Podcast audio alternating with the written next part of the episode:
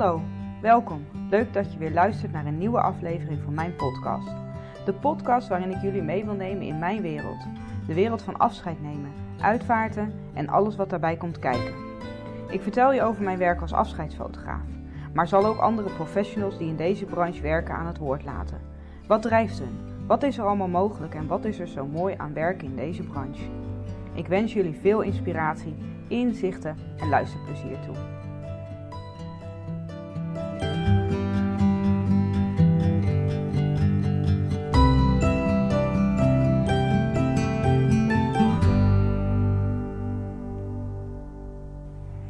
Hi allemaal, leuk dat je weer luistert naar mijn podcast. En dit is een hele speciale podcast, want dit is mijn allereerste interview.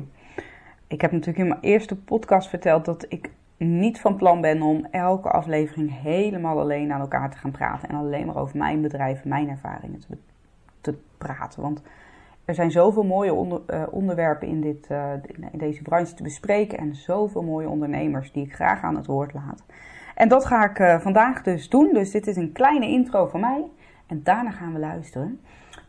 Ik ben vandaag op bezoek geweest bij Joyce Buister. En zij zit hier vlak bij mij in de regio. Zo leerde ik ook haar kennen. We ontmoetten elkaar vrij recent op een netwerkbijeenkomst. En... ik zag later haar aanplakbiljet en toen dacht ik, ja, hier moet ik wat mee. En daar kwam het thema verlies ook aan naar voren. En wat zij doet, vond ik überhaupt al super interessant. Zometeen gaan we het er uitgebreid over hebben in de podcast, maar een kleine intro. Joyce doet systemisch werk met paarden. Nou, dat zal voor heel veel mensen nog een wat vaag begrip zijn. Dat gaat ze helemaal uitleggen. En ze heeft dus laatst een open dag georganiseerd, open middag. En daarbij raakte ze het thema verlies. En vandaar dus dat we met elkaar in gesprek kwamen en wilde ik haar heel graag interviewen voor mijn podcast. En ik ben vandaag bij haar geweest, bij de paarden. En ze heeft een heerlijke locatie. Je gaat het ook horen in de podcast, denk ik, meerdere malen. De haan die kraait. We zitten daar gewoon op haar plekje met de kippetjes, de poesjes en de paarden om ons heen. En de haan vond het nodig om ook af en toe zijn stem te laten horen. Maar dat maakt het alleen maar mooier, denk ik. Ik zou zeggen, geniet van deze podcast. Ga er lekker voor zitten. Of lopen of rijden, wanneer je dit dan ook maar luistert. En geniet van Joyce haar mooie werk en haar mooie verhaal. Nou, Joyce, wat leuk dat ik hier bij je mag zijn vandaag om met elkaar het gesprek aan te gaan over jouw werk. Ja, leuk dat je me daarvoor gevraagd hebt. Ja, nou eventjes voor degenen die luisteren. We zijn aanwezig bij de paarden op dit moment. Ja, we staan niet in de wei, maar we zitten in een soort van kantine. Tenminste, hoe zei je het zelf? Ja, kantine. Ja, ik noem het altijd kantine, maar het is eigenlijk maar een klein hokje hoor. Maar, maar het is heel erg gezellig en we zitten echt midden in de natuur. We hebben net een rondje gelopen langs de paarden. En de poesjes en de kippen die hier rondlopen. En waarschijnlijk komt dat straks ook allemaal wel even aan het bod. Wat hier allemaal is en hoe jij te werk gaat. Joyce werkt dus met paarden. En ik heb jou laatst een berichtje gestuurd. Omdat ik een aanplakbiljet zag bij Zij en Zicht. Een pand waar mijn kantoor gevestigd is. Waarbij jij je open dag aankondigde. En daarbij kwam het thema verlies naar voren. En dat triggerde mij, want mijn podcast gaat natuurlijk over verlies en rouw.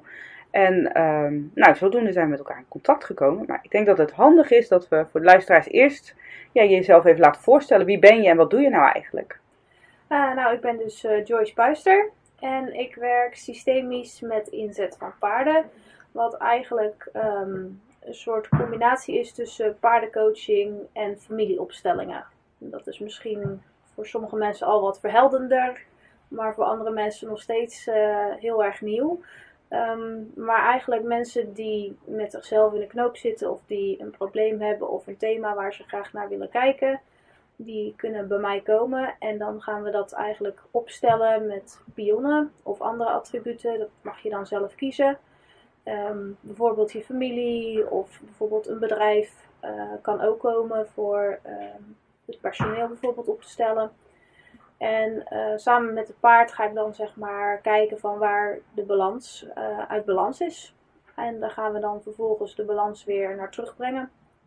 Dat is eigenlijk heel kort hoe dat in zijn werk gaat. Ja, nou goed, ik vertelde net al eventjes voordat de apparatuur aanging dat ik zelf laatst een opstelling heb meegemaakt. Ik kan me zo voorstellen dat het woord opstellingen voor mensen die luisteren omtrent dit thema misschien totaal iets nieuws is. Mijn ervaring is dat het heeft met energie te maken. Hè? Je zet, en jij moet maar gaan verbeteren of gewoon in de reden vallen als ik iets heel raars zeg. Maar je pionnen die stellen iets voor en jij gaat kijken hoe die energieën gaan en wat er gebeurt, toch? Ja, in systemisch werk noemen ze het ook wel het veld. Dus het energieveld waaruit bepaalde bewegingen of bepaalde emoties opborrelen, zeg maar. En daar kun je dus bij normale opstellingen, wat jij dan gedaan hebt, ook representanten voor gebruiken. Dus mensen nemen een plek in. Ik ben zelf ook al regelmatig representant geweest. Dan krijg je beelden, gevoelens. Soms kan je niet eens meer praten of wil je op de grond gaan liggen, zeg maar. En die paarden die pikken dus ook heel goed die energie op. En daarnaast is het ook gewoon heel praktisch. Want het klinkt nu allemaal misschien voor mensen die heel nuchter, zeker de Zeeuwen onder ons, nuchtere Zeeuwsheid, klinkt dat allemaal een beetje zweverig. Maar het is ook gewoon heel praktisch dat je gewoon bepaalde systeemvolgordes hebt. Bijvoorbeeld ouders komen eerst en dan pas de kinderen. Want ouders waren eerst op deze wereld. En die hebben het leven aan hun kind gegeven. Dus je hebt daar ook altijd een bepaalde volgorde in. Dus ik werk dan niet met de representanten over het algemeen. Maar met dus de paarden en met attributen. Ik vraag wel altijd bijvoorbeeld aan mensen van welke kant kijkt de persoon op. Dus als iemand bijvoorbeeld zijn ouders neerzet, welke kant kijkt hij op? En dat geeft mij heel veel informatie over de positie waar iemand staat. Oh ja. Want dat is wel een heel belangrijk kernpunt in mijn werk. Is welke plek neem jij in binnen jouw systeem. En over het algemeen gaat dat bij individuele coachings over familiesystemen. Want ja, dat is de kern van je bestaan. En als het gaat over organisatieopstellingen, dan gaat het dus over een organisatiesysteem. Wie kwam er eerst in dienst? Wie staat er hoger in rang? Het heeft heel veel met rangorders en gewoon ook hele praktische zaken te maken. Dus als iemand een pionnen neerzet, is het ook voor mij, los van de energie die daar naast komt, is het ook gewoon heel makkelijk om gelijk een inschatting te maken van waar iedereen staat. Ja, omdat je ziet waar die neergezet wordt en dat jij dan al gelijk weet van oh, daar zet jij die dus daar neer en jij zet jezelf daar neer. Dus zo verhoudt zich dat. Ja. En bijvoorbeeld sommige personen worden heel veel afstand tussen gezet, waar anderen juist de pionnen heel dicht bij elkaar zetten. Sommige mensen worden in een hoekje gezet. En ja, dat geeft al heel veel zichtbare informatie, los van al het andere wat er daarnaast voor moois naar boven kan komen borrelen, zeg maar. Ah, ja. Dus er zit ook wel een praktisch, theoretisch stuk achter, zeg maar. En dat is een hele mooie combi om op die manier te werken. En wat is jouw oorsprong? Hoe ben jij hiermee, hoe ben jij die opstellingen gaan doen?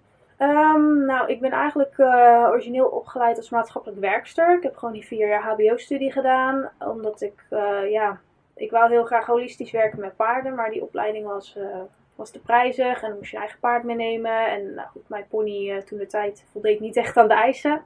Dus dat was eigenlijk een beetje onmogelijk leek dat voor mij. Dus ik ben gewoon een HBO-studie gaan doen. Dat ik dacht van wat past dan naast de paarden goed bij mij? En dat kwam toch een beetje uit bij werken met mensen. En van daaruit heb ik ook gewerkt in de GGZ en in de jeugdzorg. En dat vond ik niet zo leuk, want dat kostte me vooral heel veel energie. En ik had niet echt het gevoel dat ik daar echt iets kon betekenen voor de anderen. En ondertussen heb ik na mijn studie mijn bedrijf opgezet, waarbij ik ging lesgeven en trainen van paarden. Mm-hmm. Want daar gewoon, bij de paarden ligt echt wel mijn passie en mijn hart. Van kind af aan al? Ja, echt van paardenmeisje. Echt altijd paardenmeisje, altijd in de stallen. Ik ging in mijn paardrijlaars op de fiets naar school, dus heel heftig, Ja, dat zat er altijd al in. De stal hier ook zelf opgebouwd. Hier was voorheen alleen maar weiland. Nu hebben we dus een stal met een bakje en paden en kantine dus ook. Yeah. Dus dat heb ik eigenlijk zo de afgelopen jaren neer weten te zetten vanuit niets. Maar dat bleef altijd wel een beetje zo van met mensen en ook binnen mijn paardenwerk. Daar liep ik gewoon heel erg tegenaan dat ik dan met de paarden werk. De zogenoemde probleempaarden trokken mij vooral heel erg. Temperamentvolle paarden. Mm-hmm. En als het dan weer goed ging en ik dan ging lesgeven op de samenwerking tussen het paard en de ruiter kwam ik vaak op een gegeven moment tegen een soort plafond. Mm-hmm. Want ik kan alles leren over hoe je met een paard omgaat, maar paarden omgaan gaat ook heel veel over met jezelf omgaan. Ja. Paarden zijn spiegels. Ja. Je moet authentiek kunnen zijn. Dat betekent dat als er dingen bij jouzelf niet lekker lopen, dat je dat teruggespiegeld krijgt. Dus waar ik kon lezen en schrijven met een paard, liep de persoon iedere keer weer tegen dezelfde patronen of blokkades aan. Ik dacht, daar moet ik toch eigenlijk iets meer mee kunnen. Ja. Dus toen ben ik een beetje op onderzoek uitgegaan. En toen kwam ik een beetje bij paardencoaching terecht. Mm-hmm. En het is wel heel erg grappig wat je op het begin ook zei van, voor sommige mensen kan het een beetje vreemd klinken. Ik ben gewend met te werken met paarden en met hoe paarden jou kunnen leren over jezelf. Mm-hmm. Maar toen iemand zei van een opstelling met paarden doen, toen dacht ik ook van, nou, hartstikke knettergek. En dat hij zei, ja, dan kan dat paard die pion verschuiven. En ik dacht bij mijn eigen, ja, maar ik heb echt nog nooit een paard een pion zien verschuiven. Of ze, dan gaat hij in een bepaalde positie staan. Nou, ik vond het maar heel vreemd. Ik dacht, dat kan toch niet. Dat moet ik echt met eigen ogen, moet ik dat zien. En ja, goed, ik was daar dus uiteindelijk bij terechtgekomen. En ik ben die opleiding gaan doen. En ik heb dat dus met eigen ogen gezien. Ik heb daar zelf in die bak gestaan en dat mogen ervaren. Toen was jij zelf dus onderdeel van de opstelling? Of heb je we kregen allemaal... we moesten zelf ook allemaal een keer kwamen aan de beurt om een... in die zin was dat nog eigenlijk puur de coaching met paarden zelf. Ja. Dus nog niet eens met systemische aspecten erbij. Maar gewoon puur paardencoaching. En ja, dat was echt indrukwekkend. Dat vond ik zo gaaf. En dat heeft ook enorm veel voor mij persoonlijk gedaan. De afgelopen jaren heb ik echt heel veel gehad aan deze manier van werken met paarden. Oh, wow. Dus ja, ik dacht, dit is het. Dit is de brug tussen wat ik al die jaren al eigenlijk aan het voorbereiden was. En ik heb de perfecte locatie hier ook ervoor. Eigenlijk alles is er. Nu moet ik het nog in de wereld gaan zetten. Ja. En dan kwam ik er ook wel achter dat er heel veel mensen... coaching met paarden doen. En ja, ik ben wel iemand die heel erg diepte in wil. Mm-hmm. En heel graag echt de kern wil raken en niet oppervlakkig wil werken. Dus ja, ik ben een beetje gaan graven van hoe ver kunnen we dan gaan? En toen kwam ik eigenlijk bij het systemisch werken met inzet van paarden. Dus eigenlijk die paardencoaching met opstellingswerk erbij. Yeah. En voor mij is dat echt de perfecte combinatie om mee te werken met mijn paarden. Want je zegt, ik ben daar tegen, toen kwam ik dat tegen. Zijn er veel mensen die systemisch met paarden werken in Nederland? Of is dat iets unieks? Ik had het nog nooit gehoord, dus voor mij is het nieuw. Komt niet heel vaak tegen. Nou ja, dat is ook wel weer opkomend. Ja. Kijk, coachen met inzet van paarden, dat zie je echt heel erg. Dat is echt een hele nieuwe hype. Dus er komen heel veel hier bij mij in de omgeving. Zitten er gewoon, twee straten verderop zit er iemand die... Ook coach met paarden. En nou ja, goed, ik ken daar nog een berg. En echt door heel Nederland. En nou is Zeeland ligt wel een beetje achter qua hoe mensen er tegenaan kijken. Want in het midden van het land en in de randsteden en dat soort plekken is het veel normaler al, zeg maar. Mm-hmm. En daar zijn dus ook weer een deel van die zich dus specialiseren op dat systemische aspect. Dus dat is wel opkomend, zeg maar. Oké. Ja. Mooi. En je zegt, je maakt net de brug, wat je hier al hebt opgebouwd. Kun je iets vertellen over de plek waar wij nu zijn? Je zegt, het is een weiland, ik heb het helemaal opgebouwd, maar wat is hier allemaal en hoe heb je het opgebouwd? Wat is je visie erachter? Je liet net wel bij mij vallen van, we zijn zelfvoorzienend helemaal. Dus kun je de luisteraars iets meegeven hierover? Wat ik naast het helpen van mensen ook heel graag doe, is helpen vind ik altijd zo'n rot woord, maar... ik zet me ook graag in voor het welzijn van paarden, laat ik het zo zeggen. Dus dat is altijd wel heel sterk mijn visie geweest. En ik kwam erachter dat hier in de buurt, we zitten met kleigrond, is het heel erg lastig om paarden het hele jaar door buiten te houden. Er zijn wel veel stallen in de omgeving die bijvoorbeeld een kleine paddock verhardt. Dus een stukje van een paar meter bij een paar meter. Of ietsje groter met zand erin, waar ze dan samen hutje-mutje om elkaar staan. Maar voor mij was dat gevoel van het vrije paard, zeg maar, dat was eigenlijk nergens te vinden. En uiteindelijk ben ik een stukje verderop bij iemand terechtgekomen die paarden natuurlijker hield. Dus met een schuilstal en uitloopmogelijkheden. En ik dacht, dat wil ik ook. En ik zou eigenlijk daar op dat stuk het overnemen, maar dat is niet helemaal gelopen zoals... zoals we het allebei wilden. En wij zijn daar door ieder een eigen weg gegaan. En toen ben ik op zoek gegaan naar een plekje voor mezelf. Want ik kon gewoon niet echt aansluiting vinden bij een andere plek voor mijn paard. Ik had ook in die tijd een heel moeilijk paard, heel agressief. Dus ja, dat was ook gewoon niet een paard wat je zomaar overal in de stal in kon zetten. Nee.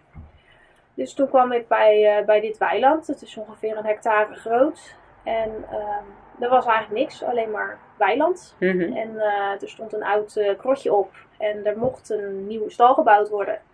En die eigenaar zei, als jij dat wil, dan mag jij daar een nieuwe stal neerzetten. En dan kun je dat huren en dan kun je het uiteindelijk kopen als je het wil.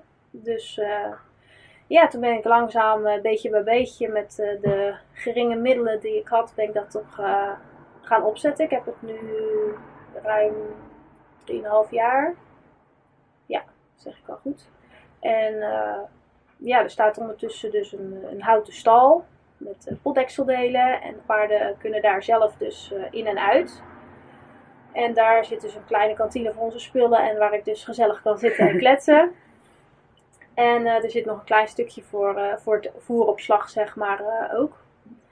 En ik heb een poetsplaatsje voor de paarden. En we hebben een aantal paden waar ze overheen kunnen lopen die verhard zijn. Omdat, ja, het is dus kleigrond en daar kun je 's winters paarden niet op laten lopen. Want dan zakken ze gewoon tot hun knieën in de blub. Ja. Dus je moet daar echt wel verharding of iets dergelijks, of met zand... ja, dat is mijn telefoon. Ja, ik hoor iets trillen, maar je ziet het ook. Ik had gelukkig op stil gezet, dat zul je net zien. En ze hebben dan een bakje waar wij wat in kunnen rijden of grondwerk doen. Maar ook voor de paarden waar ze lekker in kunnen rennen en spelen met elkaar. En rollen, ook een belangrijk onderdeel. Dus zo hebben de paarden toch een beetje een soort van hun natuurlijke omgeving. Eigenlijk probeer ik na te bootsen. Het is wel heel erg in het klein, maar goed... Ze hebben wel vrijheid, ze kunnen lekker in en uit, of ze binnen of buiten willen, ook in de zomer als het heel erg warm is. Kunnen ze schuilen voor de zon, voor de insecten en winters voor de regen natuurlijk. Ja. En ze hebben verschillende ondergronden, dat is weer heel goed voor de hoeven. En ze hebben veel bewegingsruimte, dat is gewoon heel belangrijk. In het wild legt een paard zo'n 40 kilometer op een dag af. Ja, ja. Dat kan ik niet nabootsen hier met mijn kleine oppervlak. Maar goed, ze hebben wel in ieder geval bewegingsruimte. Ja. En we hoeven niet een hele dag of een hele nacht op stal te staan. Nee. En ze hebben dus ook altijd eten tot hun beschikking, ruwvoer. Ook een belangrijk onderdeel voor een gezond paard. Dat ze heel de dag door kleine beetjes kunnen eten. Nou ja. Dus in dat soort dingen probeer ik heel erg te kijken van wat heeft dat paard nodig en niet zozeer wat wij nodig hebben. Want het is voor ons dus heel primitief. Ik probeer wel, ik heb een paar mensen hier in stalling staan... Probeer wel voor hun wat faciliteiten, een poetsplaats waar ze makkelijk hun paard kunnen vastzetten. En een plek voor hun spullen, dat soort dingetjes. En een bakje waar ze ook wat in kunnen doen. Maar verder, we vangen zelf regenwater op. Dus we hebben niet echt een spuit waar ze hun paarden kunnen afspuiten of zo. Nee. Het is gewoon, en we hebben achterin een waterput ook waar de paarden nog kunnen drinken. En we hebben licht. Sinds 1,5 jaar nu, dat is wel heel fijn, verlichting. Dus ook, maar dat komt dus van een zonnepaneel. Dus, ook wel een stukje milieubewust. Ja, heel duurzaam. Gewoon, omdat het hier gewoon niet is. We hebben hier geen stroom en water, dus dan probeer je natuurlijk te roeien met de riemen die je hebt. En probeer ik wel te investeren in duurzaamheid en milieubewust. Vind ik wel heel belangrijk. Doe ik heel veel aan planten hier met wilgen en andere plantjes om insecten en dergelijke. We hebben heel veel vlinderstruiken. We hebben altijd heel veel vlinders. Dat is echt wel heel leuk. Om ook voor de natuur wat... en het knapt er ook gewoon van op, want het maakt het gewoon een heel leuk, gezellig knusplekje. Ik krijg altijd veel complimenten van mensen dat het er hier zo leuk uitziet. Dus, ja, dat doe je het natuurlijk ook een beetje voor. Ja, tuurlijk. Ja, zeker. Dus ja, zo is het van een kaal weiland een gezellig plekje. Ja, nou, ik vond het ook heel knus, toen we net het rondje deden, gewoon heel knus aandoen en heel gezellig. En natuurlijk inderdaad. Gewoon ik zei het al, ik heb het gevoel dat ik midden in de natuur zit. Ja. Het is in principe ook zo, we zitten tussen de weilanden helemaal in. Ja. Klopt. En 7 paarden staan er nu op dit moment. Daarvan 3 van jezelf, zei je. Hè? Ja. Wie zijn jouw paarden? Ik heb Siesta, dat is eigenlijk een coachpaard. Die heb ik toen ik hier het weiland ging huren, heb ik Siesta gekocht als bedrijfspaard. Zij is een oud wedstrijdpaard, een beetje kapot gereden in de moderne dressuurstijl met hangen en wurgen, zoals ik dat dan altijd noem. Waardoor zij nu artrose in haar nek heeft en rug. Mm-hmm. En ze kan wel breder worden, maar ze hoeft niet meer intensief te rijden, zeg maar. Ze heeft een verzorgster, die gaat er lekker mee buitenritjes doen.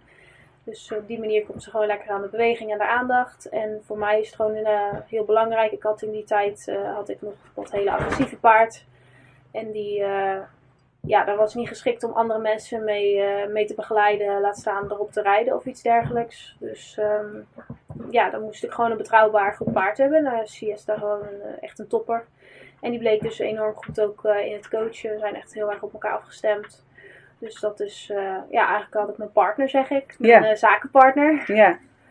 En een paar jaar geleden heb ik voor mijn dochter een pony gekocht. Een kleine mini-Appaloosa, een Shetland modelletje, die is maar 1,5 meter hoog. En het is een enorm leuk pony, waar ze dan lekker zelf mee aan de slag kan. Er zit veel pit wel in. Kan ook voor het karretje, dus af en toe maak ik in de zomer ook wel eens een rondje ermee. En voor mezelf is het ideaal voor als mensen bang zijn van paarden of paarden. Echt, Siesta is best wel groot zoals je gezien hebt. Ja. Dus echt wel een heel indrukwekkend paard. Ja. Dat werkt heel erg fijn, maar als iemand echt angst heeft, dan kan het soms een beetje too much zijn. Mm-hmm. En dan kan een kleine Rosa inzetten. Dus het is wel handig om zo'n kleintje ook achter de hand te hebben. Ja. En dat agressieve paard heb ik dan verkocht. En die heeft een supermooie nieuwe plek gevonden. Het was gewoon voor ons, we waren een beetje uitgeleerd van elkaar. Dus het was tijd om ieder een nieuw pad in te gaan. En nu heb ik een jong paard voor mezelf. Dat is eigenlijk mijn privépaard, zeg maar. Waar ik heel graag ook in de wedstrijdsport wil laten zien. Dat je ook op een leuke manier voor het paard en op een goede manier voor het paard, dat hij ouder wordt dan 10 jaar, zeg maar. Mm-hmm. Dat hij niet allemaal blessures heeft en dergelijke. Dat hij goed leven heeft en dat hij ook gewoon in een kudde kan staan met andere paarden. En dat hij wel eens een keer een schram heeft of eens een keer een bijt krijgt. En dat hij dan ook nog prima kan presteren. Dat het niet in een glazen hokje geduwd hoeft te worden. En daarnaast ook een mooie aanvulling voor de coaching, want het is een enorme... drama queen, zeggen we dan wel. Dat is nog wel een theatraal paard. Die echt heel leuk dingetjes weet te laten zien. Maar die is nu nog vrij jong. Dus Siesta die gebruik ik nu met name voor mijn werk. Ja. En Cotina, mijn andere paard, die zal op termijn ook wel, zeker als het drukker wordt, wat meer nodig zijn. Ja. Dus dat zijn een beetje zo mijn paarden. Nou, dat is een mooi bruggetje dan naar het systemisch werken, denk ik. Hè? Kijk, ik werd natuurlijk heel erg getriggerd door je aanplakbiljet waar het ging over het thema verlies. Ja. Wat heb je zelf met het thema verlies? Waarom heb je gekozen voor je open dag om het daarover te hebben? Ik doe regelmatig van die open middagen om mensen, omdat het in woorden vaak moeilijk uit te leggen is wat ik doe. Ik wil graag zichtbaar maken en mensen laten ervaren vooral wat ik doe. Omdat je dan veel meer... dat je het veel meer kan begrijpen, zeg maar. Dus ik probeer echt eens in zoveel maanden zo'n open middag te organiseren. Dat mensen hier kunnen komen en kennis maken en ervaren. Ja. Maar ik merkte met mijn marketing, zeg maar, dat het heel lastig was om mensen te trekken. Want het is helemaal een beetje vaag. Wat is dat dan? Ja. Ja, waarom zou iemand... Waarom zou ik nou op een zaterdagmiddag daarheen gaan? Ja, nou dat, precies. Ja. Dus ik dacht, ik ga met een thema werken, want dat spreekt gewoon meer aan. En dat heeft wel succes gehad. Ik heb eigenlijk gelijk een van de meest pittige thema's gepakt die veel impact maken. En dat is verlies. Omdat ik denk dat heel veel mensen daar wel herkenning in vinden. En ik vind het zelf heel erg mooi om dat bloot te leggen, zeg maar. Mm-hmm. Omdat dat juist vaak, wat je jezelf waarschijnlijk ook zult ervaren... een beetje weggestopt wordt. Mensen vinden het lastig om het erover te hebben. Om dat juist aan te raken. Om daar juist...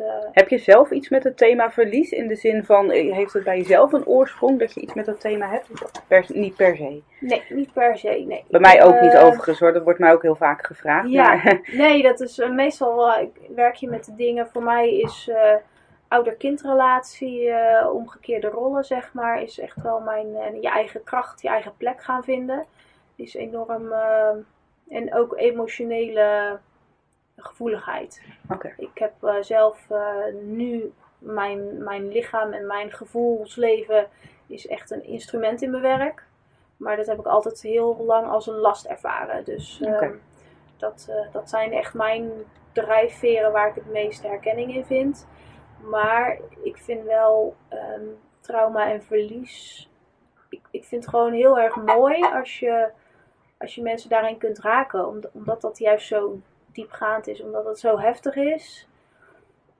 Nu ook met de open dag. Het was echt heel indrukwekkend om te zien. Ik wist toevallig van de meeste mensen wel het een en ander. Dat er best wel zware stukken zeg maar tussen zaten. Mm-hmm.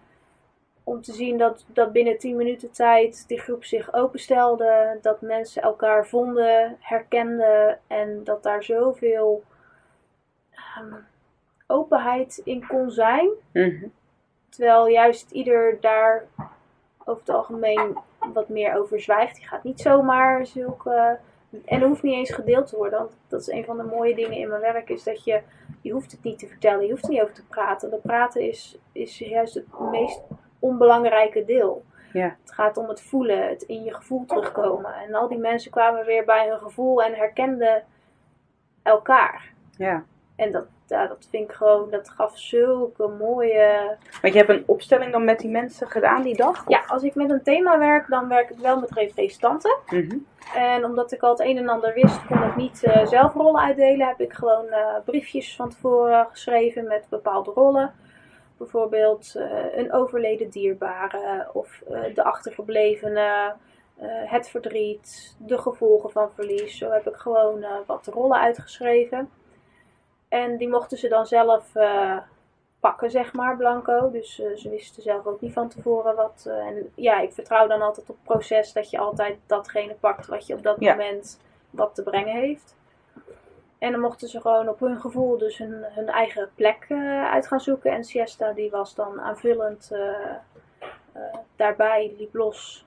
Die loopt dan altijd los tijdens een sessie. Ik vind, daar haak ik dan gelijk even op in, hè, want je gaf net aan, is indrukwekkend hè. Mensen die dan kiezen om een opstelling bij jou te gaan doen, zijn dat altijd mensen die dan iets met paarden hebben? Of komen er dan ook echt mensen die dat dus ook wel spannend vinden, zo'n indrukwekkend paard? Ja, die komen er ook wel. Ja? Ja. Ik hoor heel vaak, ja, maar ik heb niks met paarden. Nee, maar dat is ook helemaal niet belangrijk. Je hoeft ook niks te doen met paard. Je hoeft er niet op te zitten, je hoeft hem niet te aaien, je hoeft er niet... Als iemand echt niet wil, kan je er zelfs nog een draad tussen zetten. Dat zal aan het proces niks afdoen. Oké. Maar paarden weten echt precies aan te voelen wat jij nodig hebt. En dat is enorm indrukwekkend. Als jij daar staat en je hebt bijvoorbeeld een vriend nodig... Dan komt Siesta naast je staan of achter je staan. Als je getroost moet worden, dan legt ze als het ware haar hoofd om je heen. Oh, wauw. En dat is zo voelbaar. Dat is ook wat ik meestal benoem. Van het paard gaat jou nu helpen. Die is daar nu voor jou. Die slaat nu zijn arm om je heen. Hoe voelt dat? En dat er dan zo'n groot dier met zoveel zachtheid en zoveel liefde naast of achter je komt staan. Dat geeft... Ja, dat geeft een enorm sterk, krachtig gevoel. Ja. Yeah. Dus ik probeer mensen wel altijd over te halen van probeer het even. Yeah. En eventueel Rosa, als iemand echt bang is van zo'n grote. Want weet je, ze zal nooit iets... Het is een heel betrouwbaar paard. Ja. Yeah. En ik heb dus een aantal mensen die dus een beetje angstig waren. En die dus achteraf vroegen van, goh... Kan ik Siesta niet eens komen verzorgen? Dat ik dacht van... Oké. Een uurtje geleden was je nog zo bang. En nu, weet je, de angst... Ik vraag ook vaak, waar ben je nou bang voor? Ben je wel eens gebeten of getrapt? Dan snap ik dat je angst hebt voor paarden. Maar als je er nog nooit wat mee... Ja, ze zijn zo groot, ze zijn zo indrukwekkend. Maar ik weet waar het over gaat. Want dat paard roept jouw emotieleven op. Dat paard brengt je in je gevoel. Dat is... Vaak waar mensen meer bang voor zijn dan voor dat paard. Ja. En zodra ze dan daar gaan staan en zodra ze die confrontatie met zichzelf aangaan, dan komen ze erachter dat het wel meevalt. En dan gaan ze zien wat een enorme steun dat paard is en hoe krachtig dat is, dan gaan ze dat heel erg waarderen. Oh ja. Dus ik probeer mensen altijd toch een beetje uit te dagen van zet je over je eigen angst heen en probeer het maar, want het gaat je echt enorm veel opleveren. Echt, er zitten ook wel eens mensen tussen die zeggen, nou ja, ik vind het heel indrukwekkend en ik ik vind het prachtig, maar ik kies toch een andere route. Want ja, dat paard vind ik toch maar, dat is toch niet voor mij. Dat is ook prima. Ja. Maar de meeste mensen die komen wel over hun angst heen. Ja, ja. Die vinden achteraf het paard echt zijn. Mag ik nog even knuffelen met Sies? Mag ik nog even aaien? Ja, tuurlijk mag ik. Oh, wauw. Dus dat is wel heel leuk. Ja. Maar terug naar die middag. Je zegt, Siesta liep tussen de mensen door. Ja. En toen?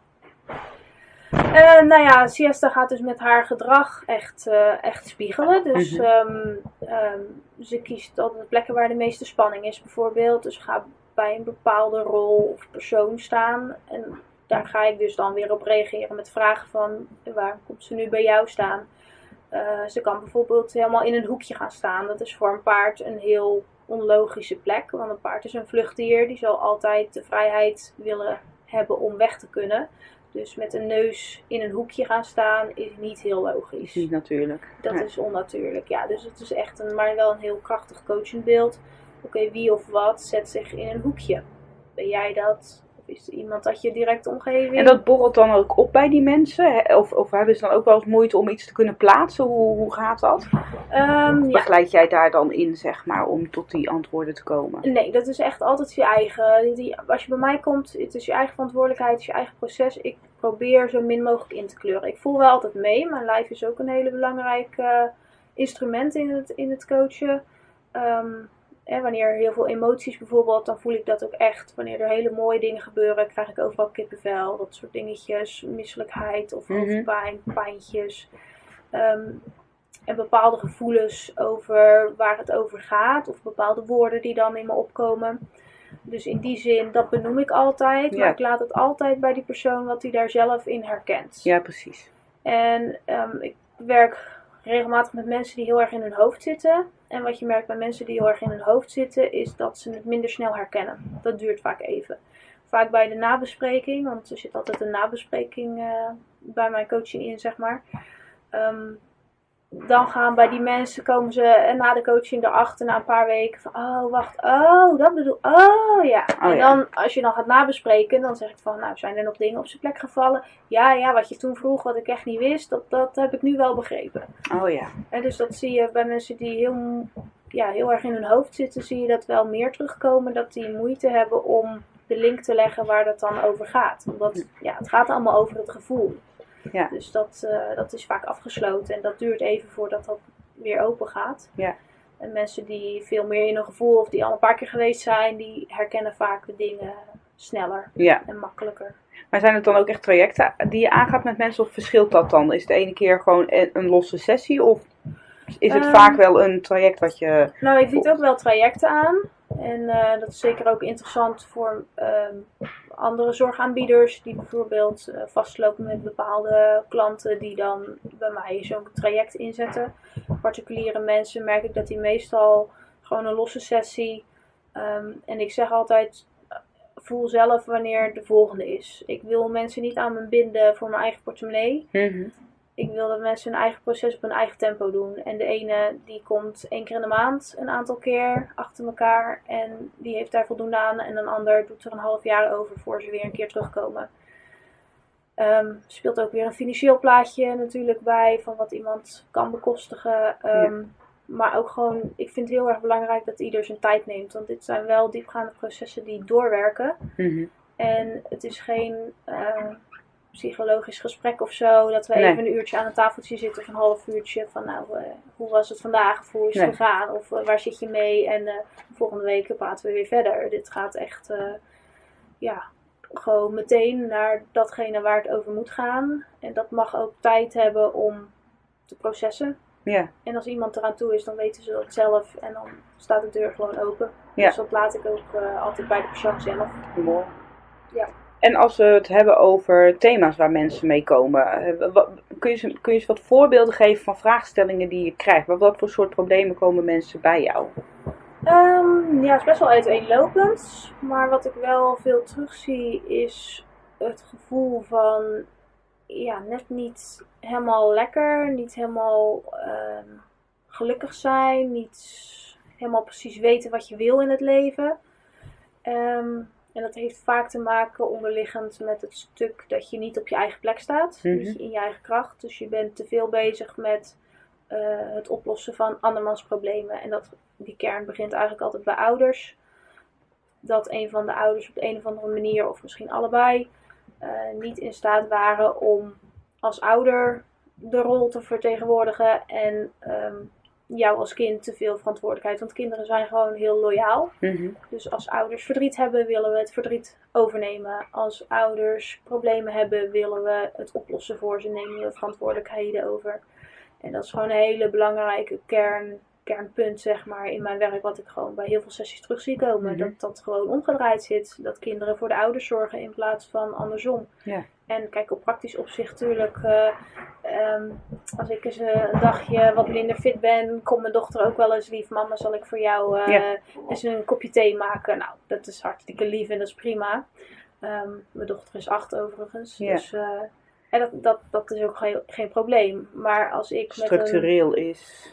Nou ja, het gaat ook over dat gevoelstuk weer. Ja. Dus niet zozeer over die praktische zaken, maar op het moment dat ik een groot verdriet heb, waar ik niet mee deal, dat zij mijn verdriet oppikt. Oh, en dat zij dat verdriet gaat dragen voor mij.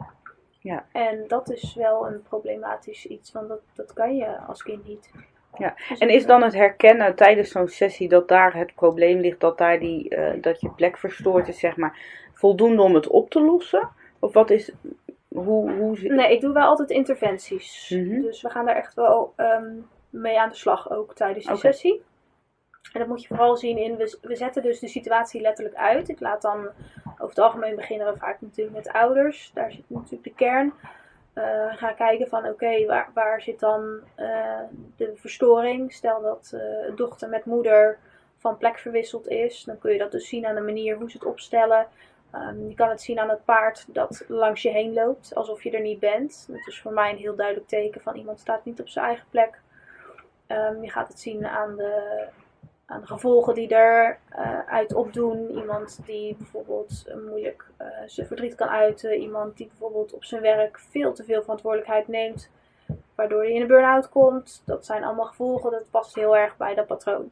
Zodra we eigenlijk alles zichtbaar gemaakt hebben, want daar gaat het gewoon heel erg over. Dat is ook wat het paard heel sterk doet met zijn gedrag. Maakt zichtbaar van, dit zijn de oorzaken, dit zijn de gevolgen. En als we dat plaatje dan eigenlijk compleet hebben, dan gaan we kijken, oké, en dan, wat wil je er nu mee? Wil je dit gaan omdraaien? Dan laat ik in de bak voelen hoe het voelt om op je eigen plek te staan. En dan doen we zinnetjes, waardoor je versterkt in jezelf van dat jouw plek is. En je gaat bijvoorbeeld, soms laat ik attributen neerleggen. Bijvoorbeeld een touw of een paaltje van, nou, dit is de shit van je ouders. Of dit is het probleem van je moeder. Of de verantwoordelijkheid van je vader. En dat zie je vaak als ze die neerleggen, dat ze die bij zichzelf neerleggen. Of tussen ouder en kind in, persoon in. Mm-hmm.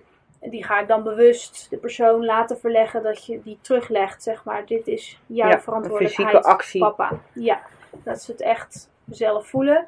En dat ze dus hun eigen plek weer innemen. En dat geeft eigenlijk altijd heel veel ontspanning. Ja. Ook wel soms onwennig of spanning van, dit is een hele nieuwe positie. Dit vind ik wel spannend, maar dat is positief. Maar het geeft eigenlijk altijd een opluchting. Kan het zo voelen. Ja. En dat is een heel belangrijk punt. En dat is iets wat je niet vanuit praten. Praten is hoofdwerk, zeg maar. Dat kun je niet bereiken vanuit je hoofd. Nee. Dat kun je alleen maar in je gevoel bereiken. Dus door het in die bak te doen. Mm-hmm. En te voelen, te ervaren. En dan dus ook direct te zien aan het paard. Wat vervolgens daar dan weer de gevolgen van zijn. Simpel voorbeeld, bijvoorbeeld burn-out. Wat bijvoorbeeld Siesta heel sterk doet als het rond thema's burn-out en uitputting, vermoeiing en dergelijke. Dan gaat ze liggen. En ze kan soms ook helemaal plat gaan liggen. Dat is best wel indrukwekkend als zo'n paard helemaal gestrekt daarnaast je neerlegt. Ogen dicht, zwaar kreunend soms. Echt helemaal van, nou, dit is heel heftig. Nou, stel dat kind te veel verantwoordelijkheid van vader draagt en je laat die verantwoordelijkheid terugleggen bij vader. Papa, dit is jouw verantwoordelijkheid, ik kan dit niet langer voor jou dragen. Dan zie je dus zodra dat goed gedaan is en dat ook echt bij die persoon landt, dat het paard dus ook weer zal gaan staan bijvoorbeeld. Mm-hmm. Dus die laat direct zien van, kijk, nu laat jij dat los. Dat betekent dat jij dus uit die zwaarte kunt komen en kunt opstaan. Wow. En dat is natuurlijk prachtig om dan direct je eigen weer teruggespiegeld te zien van dit is dus wat er gaat gebeuren. Ja. En zo zie ik dat ook wel eens. Ik laat bijvoorbeeld mensen hun eigen pad lopen om te versterken van nou zeg maar de zin, dit is mijn pad. Ik mag voor mezelf kiezen. Dat soort dingetjes, net wat even passend is voor de sessie. En dan gaat iemand lopen en dan gaat dat paard bijvoorbeeld heel de tijd ervoor staan. Of weet je, dan zeg ik van oké, waar herken je dat dan weer in? Dan kun je daarna vragen of zo van nou ja, je zult tegen obstakels lopen in je weg. Maar dat geeft niet, want ook daar kun je weer... En zo is dat een directe spiegel vanuit het paard hoe iets ook kan zijn of gaat worden. Of waar je dan eventueel nog aan verder kunt werken. Ja. Ja, en dat werkt gewoon enorm door. Ja. En dus dan, omdat ze dat dan ervaren, van zo kan het zijn, kunnen ze in het dagelijks leven makkelijker die stap zetten of gaan ze die stap zetten om dat ook daar te voelen. Juist. Ja, want dat is natuurlijk de volgende stap. Kijk, ik kan het niet voor je oplossen. Nee. Dat is heel simpel. Als je die illusie hebt dat er iemand op deze wereld jouw problemen kan oplossen, nee, dat gaat niet. Dan heb je het mis. Nee. Dan ben je nog niet toe aan echte oplossing. Dus het vervolg is dat je gewoon zelf met jezelf aan de slag gaat. Je gaat in het leven er tegenaan lopen dat moeder zegt, ja maar... En dat doen ze niet in het praktische of in het fysieke. Dat gaat op hele subtiele manieren. Bijvoorbeeld een ouder die weer in die slachtofferrol van... Ja, het lukt me niet en ik weet niet hoe ik het moet doen. En dat je dan toch weer voor die keuze komt te staan van... Ga ik nu weer haar probleem oplossen of ga ik nu weer... voor mezelf kiezen. En dan is zo'n beeld van zo'n paard blijft dan enorm op je netvlies geband staan. Dat maakt heel veel indruk. Waardoor je sterker blijft. Waardoor dat makkelijker terug te halen is. En dat gevoel van toen je daar stond en dat je het al een keer gedaan hebt, dat maakt het makkelijker. Maar je zult het wel uiteindelijk nog moeten doen zelf. Ja. En ik zeg ook bij heel veel dingen, ik zeg niet dat het makkelijk is of wordt. Of nee. Het is een hulpmiddel, zeg maar, om dingen inzichtelijk te krijgen. Maar door het al een keer te ervaren, heb je wel een soort lichtpuntje waar je naartoe kunt werken. Van, oh ja, en het zal ook niet altijd in één keer slagen. En dat hoeft ook niet, dat is ook prima. Ja. En maar het blijft hier gewoon heel sterk bij. Het is gewoon een heel krachtig middel. Ja. Dus, wat mij dan te binnen schiet, je geeft een praktisch voorbeeld tussen ouder-kindrelatie. Maar stel dat er iets verstoord is in die ouder-kindrelatie. Jij hebt de plek van je vader of je moeder ingenomen, maar die persoon is er niet meer. Hoe los je dan die issues op met je ouder die er op dit moment niet meer is, waardoor je dat niet meer kan herstellen? Ja, nou ja, dat is een hele mooie vraag. Want dan kom je eigenlijk op de kern ook weer waarom ik het ook iedere keer heb over gevoel en praktische zaken. Want dan gaat het over een praktisch stuk, iemand die er fysiek niet meer is. Maar iemand die overleden is, is er fysiek niet meer. Maar de energie of de ziel of hoe je het maar wil noemen. Ik ben zelf niet zo van stickertjes plakken. Geef het een benaming, maar het is er nog wel. Dus wat je heel veel ziet als er, en dat kom ik geregeld tegen natuurlijk in mijn werk, dat er overleden personen zijn. Ik werk vaak met wat oudere doelgroep. Het zijn niet allemaal twintigers die bij mij komen. Het is veel wat oudere publiek. 30, 40, 50. Die hebben vaak toch al te maken gehad met verlies. En ouders zijn er ook heel vaak niet meer. En dan krijg je, of opa oma is ook een belangrijke, want je ziet gewoon heel veel patronen die ze generatie op generatie terugkomen. Dus dan pak je gewoon ook weer de opa oma generatielijn erbij. Yeah. Die zijn er vaak gewoon niet meer, dus daar kun je fysiek ook niet meer mee werken, oefenen. En dan is het juist zo gaaf om dat dan hier in de bak te ervaren, omdat je dan dat gevoel terug kunt halen. Ook al zijn ze er niet, het zijn maar pionnen die er staan, het is maar een paard wat... iets wiegelt, maar het gevoel komt er wel. Ja. Het raakt wel. Zeker mensen die hun verdriet heel erg wegstoppen of afstand genomen hebben, die raak je juist echt heel erg omdat ze voelen dat die persoon er weer even is. Ja. En het wordt heel echt, zeg maar. Het wordt heel levensecht. En dat werkt gewoon ook door. Het werkt ook gewoon vele generaties terugwerkt erdoor. Ja. En dat kan je dan in het dagelijks leven misschien niet meer toepassen.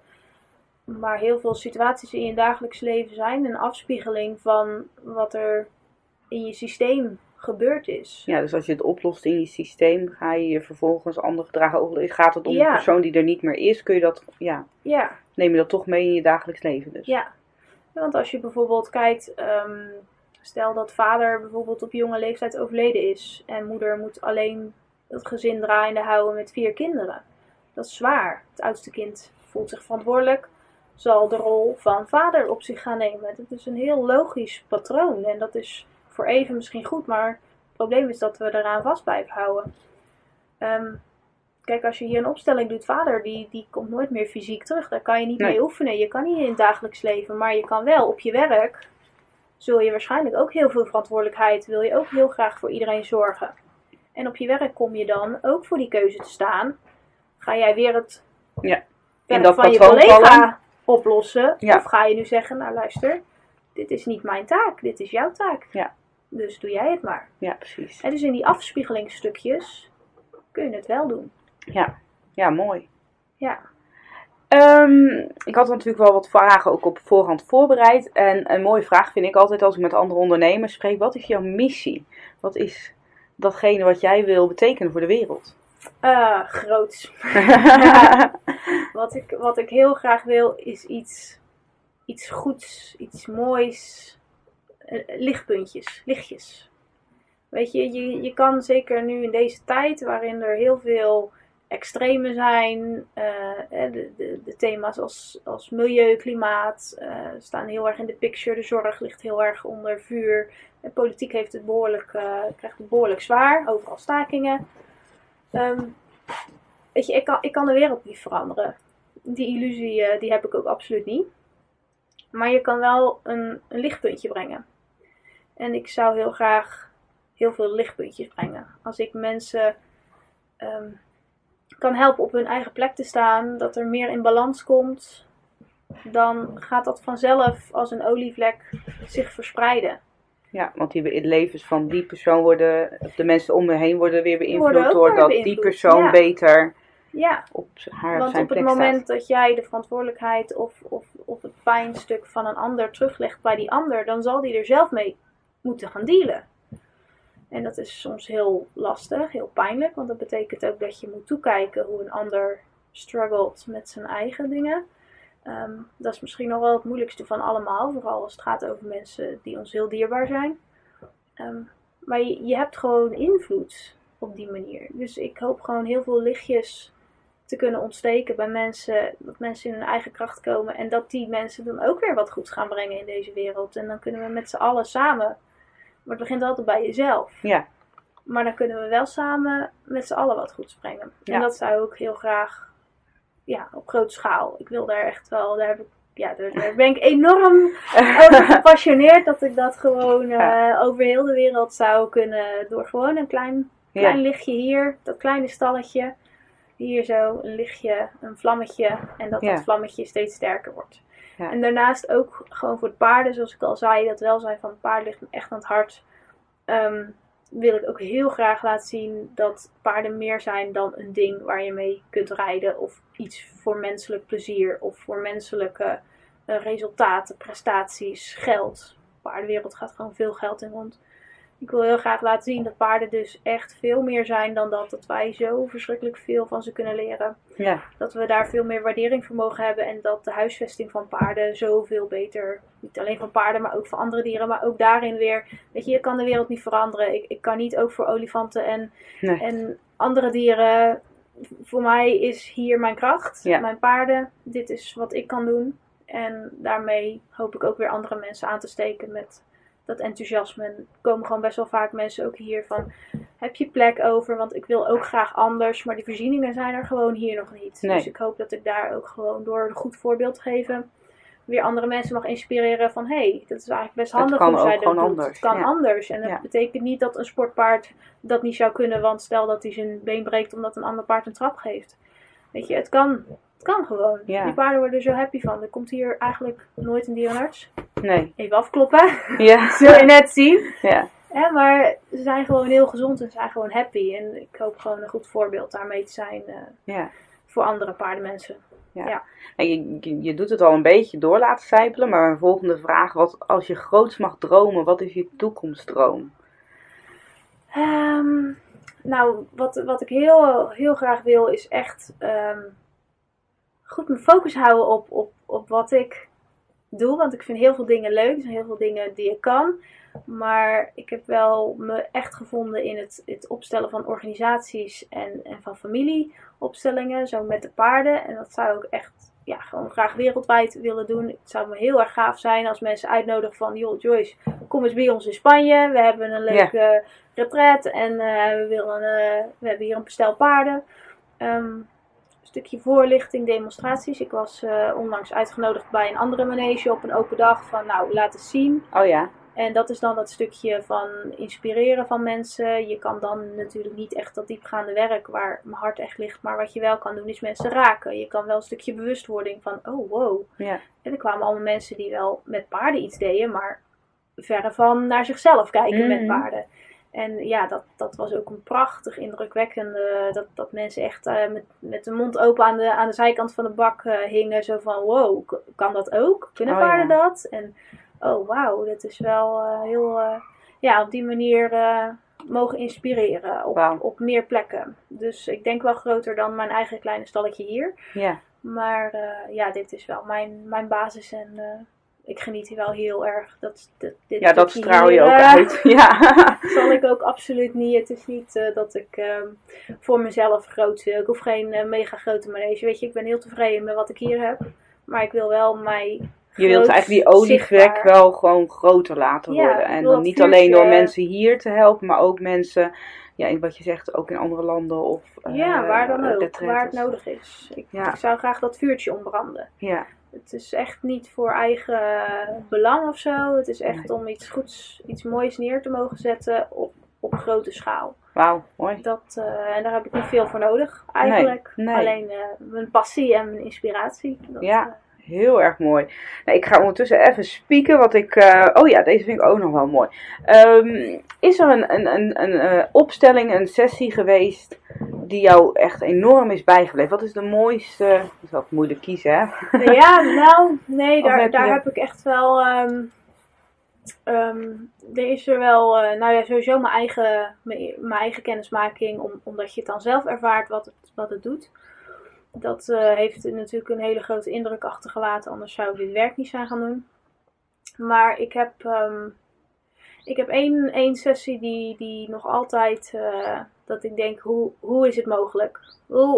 Hoe kan dat? Dat iemand, dat de wereld zo verandert. Ik heb het zelf ervaren, anders zou ik het niet geloven. Want voor mijn eigen is het ook van overleven naar leven gegaan. En... zijn er zoveel dingen veranderd, echt werkelijk van financiële situatie naar partnersituatie. Ik bedoel, ik ben nu getrouwd en ik ben in verwachting van de tweede. Gewoon helemaal compleet omgedraaid dat leven. Maar dat heb ik dus ook bij een ander zien gebeuren. En dat vond ik echt heel indrukwekkend. Als je het hebt over verlies, die persoon had ook echt een heel groot verlies. Verlies van een kind. Mm-hmm. Voor mijn gevoel is er bijna niks ergers. Nee. Het lijkt mij in ieder geval, ik moet er niet aan denken. Het is het grootste verlies wat je denk ik kan meemaken. Ja, dat je je eigen kind begraaft. Ik kan heel goed begrijpen dat zoiets, dat je dat met je meedraagt en dat je daar niet naar wil kijken. Dat kan ik me heel goed voorstellen. En ik heb dat al veel gezien in mijn werk, maar dat geeft wel bepaalde gevolgen. En dat was in dat leven ook van die persoon. Echt tot aan middelengebruik, verslavingen, jarenlange therapieën. Een relatie die niet liep. Eigenlijk enorm. Maar ook de grote wens om toch opnieuw een kindje. En dat dus niet ging. Het ging gewoon niet. Het kwam gewoon, die wens kwam niet in vervulling. En dan komt die persoon hier en alles ging echt van kwaad tot erger. Echt, met de dag werd het gewoon erger. Want het leven wijst je echt op van joh, het wordt nu tijd om er iets mee te doen. En naarmate je dichter bij dat punt komt dat het tijd is om er iets mee te doen, dan worden die signalen ook gewoon steeds sterker. En die persoon... Ja, die kreeg ook gewoon een ongeluk nog op weg hier naartoe. En jeetje, die kwam hier aan en helemaal, zwarter dan zwart in het gat, zeg maar. En je zegt van, ja, weet je, kunnen we niet even lekker iets relaxed doen? Kan je niet zorgen dat ik me een beetje ontspannen ga voelen? En toen heb ik gezegd, luister, als je wil ontspannen, dan doe je lekker een warm bad of een douche. En ja, dan doe je lekker sauna, een drakje. En dan ga je lekker met je voetjes omhoog. En dan ga je morgen weer opnieuw naar een shitty day. Ja. Want dan is de ellende niet weg. Dan heb je even ontspannen. Maar dan heb je er niet mee gedeeld. Ben je morgen weer in hetzelfde schuitje. Ja. Ik zeg, je gaat nu in de bak staan. Ik zeg, en dan ga ik je echt dit keer het allermoeilijkste laten doen. Wat ik weet dat je eigenlijk niet wil. Ik zeg, maar daar gaan we er echt naar kijken samen. Daar gaan we echt wat mee doen. Ik zeg, maar dan garandeer ik je dat je daarna op een gegeven moment, wat voor termijn kan ik natuurlijk niet zeggen, maar dat er een moment komt dat je wel lange tijdsontspanning gaat krijgen. En ja, goed, zij heeft uiteindelijk de verstandige keuze gemaakt om toch die confrontatie aan te gaan. En dat was echt heel indrukwekkend ook gewoon om zo... Ja, ik voel daar ook gewoon mee met mensen. Ja. Zeker hoe meer mensen hun emoties wegstoppen, hoe meer het voelbaar is. Maar ook een uitspatting van emoties wanneer die loskomen. Ja, dat voelt gewoon in mijn lijf. Voel ik dat gewoon aan alle kanten. En dat was echt heel, heel heftig. En ja, haar grootste wens is uiteindelijk uitgekomen. Want zij is vervolgens, heeft ze alle therapieën eigenlijk afgekapt, want ze zei, er is niet één therapie die mij ooit geholpen heeft, behalve die keer in die bak. Zij heeft geen middelen of andere drank en dat soort dingen meer nodig. Zij is een gezonde nieuwe relatie aangegaan en zij heeft ook een gezond kindje op de wereld gezet. Wow. Dus echt haar grootste droom werd, na jarenlange ellende kwam die uit. Ja, dat... Kippenvel. Ja. Nou, precies dat. Dat is heel indrukwekkend. Ik heb ook nog nooit zo snel... Ze komt wel eens vaker voor. En altijd als zij geweest is, ik zeg, ik weet niet hoe je het doet, maar... Yeah. Die gooit zich gewoon een soort van achterover van, nou ja, oké, we gaan. Go with the flow. Yeah. En dan werkt het ook gewoon zo direct door. Yeah. Dat dus, ja, dat vind ik gewoon altijd fantastisch om mee te werken. En dat gaat natuurlijk niet bij iedereen zo makkelijk en snel. Nee. Maar dat is natuurlijk wel heel erg gegund. Ja. Dat is wel heel erg bijgebleven. Nou, dan volgens mij hebben we ook je linkje gevonden naar je eerste of naar je open dag met het thema verlies. Ja, toch een thema wat blijkbaar heel veel indruk bij jou heeft losgemaakt bij een van je mooiste sessies dan, zeg maar. Ja, maar goed, dat gaat ook over zoveel emotie. En dat is heel gek, maar ik denk dat je dat misschien zelf wel herkent. Juist als je werkt met die zware emoties waar iedereen eigenlijk liefst omheen wil... Als je daar juist in durft te springen, dat geeft zoveel waardering, dankbaarheid, maar ook dat je dat zichtbaar maakt. Die impact is zo groot. Ja. Dat vind ik gewoon, aan de ene kant is het heel, die open dag ook, ieder stond daar met zijn eigen verhaal. En daar waren echt enorm indrukwekkende dingen, ook al was het allemaal zo klein wat we deden. Het was zo tegelijk zo groot en... Er werd zoveel geraakt. En dat dan gebeurt en dat je daar dan deel van uit mag maken. Ik vind dat maakt mij heel gelukkig. Ja. Hoe zwaar en hoe pijnlijk die dingen ook zijn. Het maakt mij heel gelukkig dat ik daar iets moois van kan maken. Dat ik mensen daarbij aan de hand mag nemen en zeg maar, we doen het samen. Ja. Ja, dat stukje herken ik. We hadden het voor het gesprek ook heel eventjes over. Hè?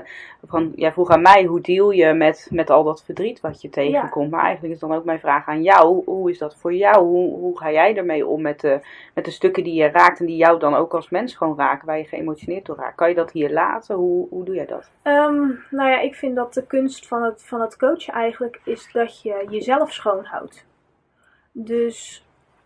Als jij kunt onderscheiden wat van jou is en wat van de ander is, dan blijf je daar los van. Ik ben de laagste in rang, zeg ik altijd. Ik stel me ook, voordat ik aan een coaching begin, stel ik me ook op. Als zijnde, ik ben hier de laagste persoon. Dit is niet van mij, dit is van de ander. Ik heb respect voor de persoon in de bak. Ik heb respect voor de ouders. Zelfs voor de meest nare ouders, zoals we ze zouden omschrijven. Als de meest verschrikkelijke dingen. Je kan je voorstellen, bijvoorbeeld kindermisbruik is een thema wat ik hier ook regelmatig tref. Dat zijn hele heftige dingen waar je heel snel een oordeel over hebt. Ik mag gewoon niet oordelen, want als ik zou oordelen, dan zou ik de deur dicht doen. Dan kan ik mijn werk niet meer doen.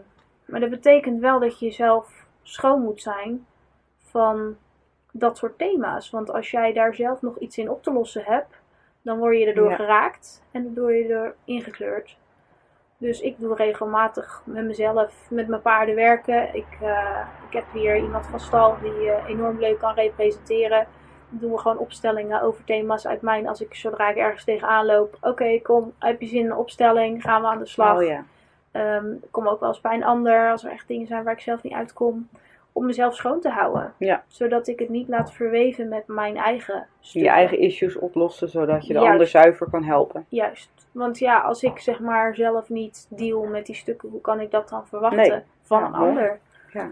Dus dat is voor mij, is dat, vind ik dat echt heel erg belangrijk. En dat is ook een van de dingen waar ik nooit genoeg aan heb om te werken aan mezelf. Ik ga ook zelf niet de confrontatie uit de weg. Nee. Maar dat is ook de reden dat ik zelf heel graag die diepe stukken opzoek. Omdat ik daar zelf ook niet bang voor ben. Want ik denk dat je als je coach of therapeut bent, of hoe je het ook wil noemen, zelf niet toe bent aan aan zo'n kern, dan zul je dat ook niet kunnen bieden aan je klanten. Nee. Dus je moet altijd naar jezelf kijken. Het coachen gaat altijd over jezelf. Als ik daar sta voor de ander, sta ik er ook voor mezelf. Ja. Dus ik denk dat dat een heel belangrijk inzicht is.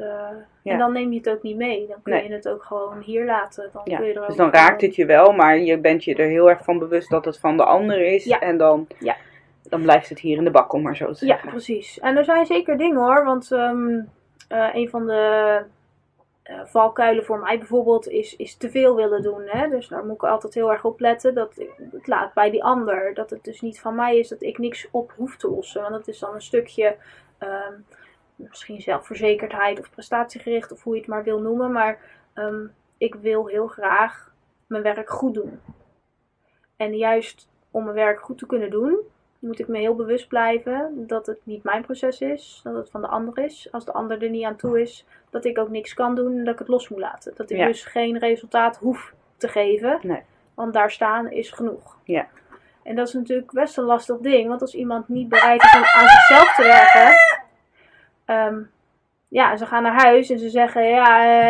Dat heeft helemaal niks gedaan bij die Joyce. Ik bedoel, ik ben er geweest, maar het heeft me niks gedaan. Ja, daar zul je mee moeten dealen als ondernemer. Want er zullen altijd mensen zijn. Ik heb het gelukkig nog niet mee hoeven maken. Maar die gaat er vast een dag komen dat iemand zegt. Nou, dat was echt waardeloos. Ja. En... dan moet je heel dicht bij jezelf kunnen blijven. Want dat is dan mijn grootste angst, zo gezegd. Dat dat een persoon is die dus nog niet aan toe was wat wij hier doen. Nee. En dat is dan het stukje wat ik dan wel merk. Op het moment dat ik meevoel met iemand. En het gaat over dat soort thema's. Dan komt het dus natuurlijk heel dichtbij. Ja. En een van de dingen die ik mezelf dus aangeleerd is. Om eigenlijk alles altijd te benoemen. Dus ook wanneer ik het gevoel heb van, gaat dit nou over mij? Juist dan, dat zijn de momenten dat ik zeg, goh, ik heb nu heel erg het gevoel dat ik dit probleem moet oplossen. Waar herken je dit van? En zodra ik dat dan uitspreek, is het weg. En dan weet ik, dit gaat dus niet over mij. Ik hoef niks op te lossen. Ja, maar juist de dingen die heel dichtbij komen, die kunnen heel erg voelen als van jezelf. Ja. En dat is wat ik net ook eigenlijk al zei, van... vroeger voor mij was het aanvoelen van andere mensen altijd een enorme last. Omdat ik dacht dat alles van mij was. Ja. Dus als ik in een ruimte kwam met mensen, dan voelde ik zoveel dingen. Daar kon ik gewoon niet mee dealen. Dus ik zat dan op de opleiding bijvoorbeeld in een klas. En daar waren al die mensen heel open. En dan werden er allemaal dingen gedeeld over verdriet. En dingen die mensen meegemaakt hadden. En daar zat ik dan als een ijskoningin al mijn emotie weg te slikken. Want ik wist mijn god niet wat ik met zoveel emoties moest. Het was zo verschrikkelijk groot, zeg maar. En dat zijn nu dingen dat ik denk, oh, maar dat is van die ander. Dat is niet van mij. Daar hoef ik niks mee. Mag het daar laten. Ja. En alleen dat van mezelf hoef ik wat mee. Ja. Dus het is eigenlijk een instrument wat ik heb leren bespelen. En daar kan ik nu mooie muziek mee maken. Ja, maar dat heeft ook eventjes... Maar dat heeft ook wel wat oefening gekost. Ja, nou ik denk dat heel veel hooggevoelige mensen zich hierin herkennen. Ja, mooi. We zijn echt al ruim een uur aan het kletsen. Zo voelt het voor mij in ieder geval niet. Nee, hè? Ik zit te denken. Ja, ik heb nog één hele mooie laatste vraag. Maar voordat ik daar naartoe ga, wil ik heel graag... aan jou vragen. Heb jij verteld wat je wilde vertellen? Of ben ik iets vergeten te vragen wat jij nog kwijt wil over je bedrijf of over wat je doet? Nee hoor, ik heb volgens mij mijn enorme passie wel weten over te brengen. Dat volgens is mij voor ook. Mij altijd het belangrijkste, dat mensen zien dat ik dit uit mijn hart doe. En wat er verder allemaal praktisch bij komt kijken, weet je. Ik heb ook gewoon social media, als mensen het leuk vinden om mij te volgen, doe dat dan lekker. Ik ga uiteraard onder de comments en in mijn blog en overal ga ik jouw socials en je website en zo natuurlijk plaatsen. Ik probeer veel beeldmateriaal, ook video's en dingetjes om een beetje zichtbaar te maken wat het is. En niet alleen in woorden, omdat het zo lastig is. Ja, dat kan ik me voorstellen dat mensen die nu geluisterd hebben, die dan denken van ik heb er nou nog steeds eigenlijk geen beeld bij. Wat gebeurt daar nou? Ja. Nou, dan moet je echt zeker even kijken, want er zijn filmpjes van. En anders zeker eens naar een open middag komen. Want hoe vaak doe jij dat, zo'n open dag, middag? Ja, september is er eentje geweest natuurlijk. Maar... Ja, ik hoop dat ik er dit jaar nog een, maar het ligt ook een beetje aan het weer. Want als het echt koud en modderweer is, is het niet altijd leuk om dan zo'n middag te staan. Nee. Maar ik denk dat ik er nog wel eentje ga organiseren, zo in november of zo. Maar ik probeer dat eens in de zoveel maanden, zeg maar, te doen. En goed, als mensen zelf eens met een clubje willen komen, is natuurlijk ook altijd, zijn ook altijd mogelijk. Alles is mogelijk bij mij. Alles is bespreekbaar. Ja, mooi. Maar wil je er meer over weten, dan moet je het zeker eens gewoon zien en ervaren. Want dat maakt gewoon veel... Dan is het ineens van, dat is dus wat je doet. Dat is helemaal niet zweverig. Dat valt er best wel mee. Ja.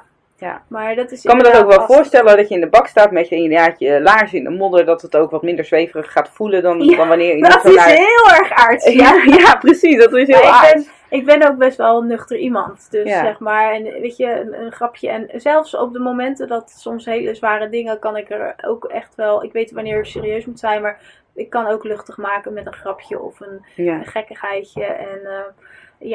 ik hou daar wel van. Het hoeft niet we hoeven niet allemaal heel, heel zwaar of heel zweverig. En maar voor sommige mensen past dat hoor. Dat is ook prima. Ja. Dat respecteer ik ook. Maar... Ja, maar ik denk dat dat de kracht is van een hooggevoelig ondernemer.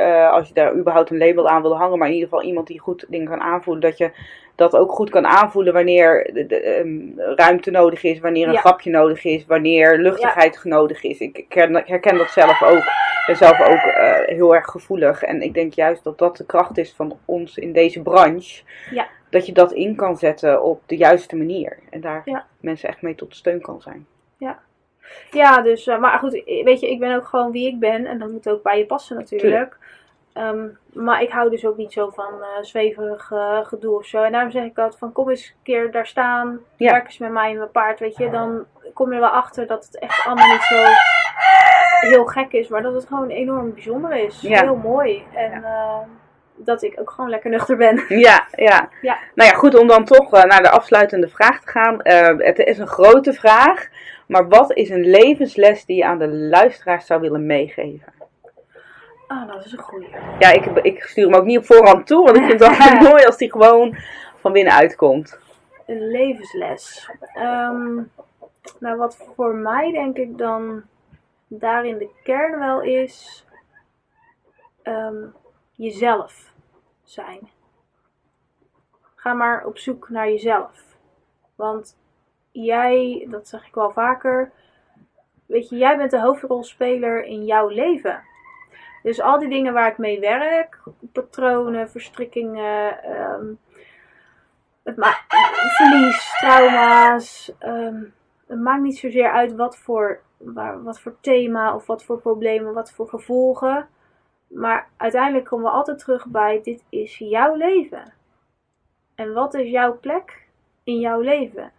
En welk pad wil jij volgen? Want daar gaat het om. Want als jij niet voor jezelf je leven vormgeeft en dat laat inkleuren door anderen, wat we eigenlijk bijna allemaal wel doen, wat heeft het dan voor nut? Jij bent de belangrijkste persoon. Ja, en als jij je meest krachtige zelf bent en jouw leven leidt, heb jij de meeste en de beste impact weer op de mensen om je heen, denk ik. Ja, en dan zet je ook altijd iets goeds neer in de wereld. Ja.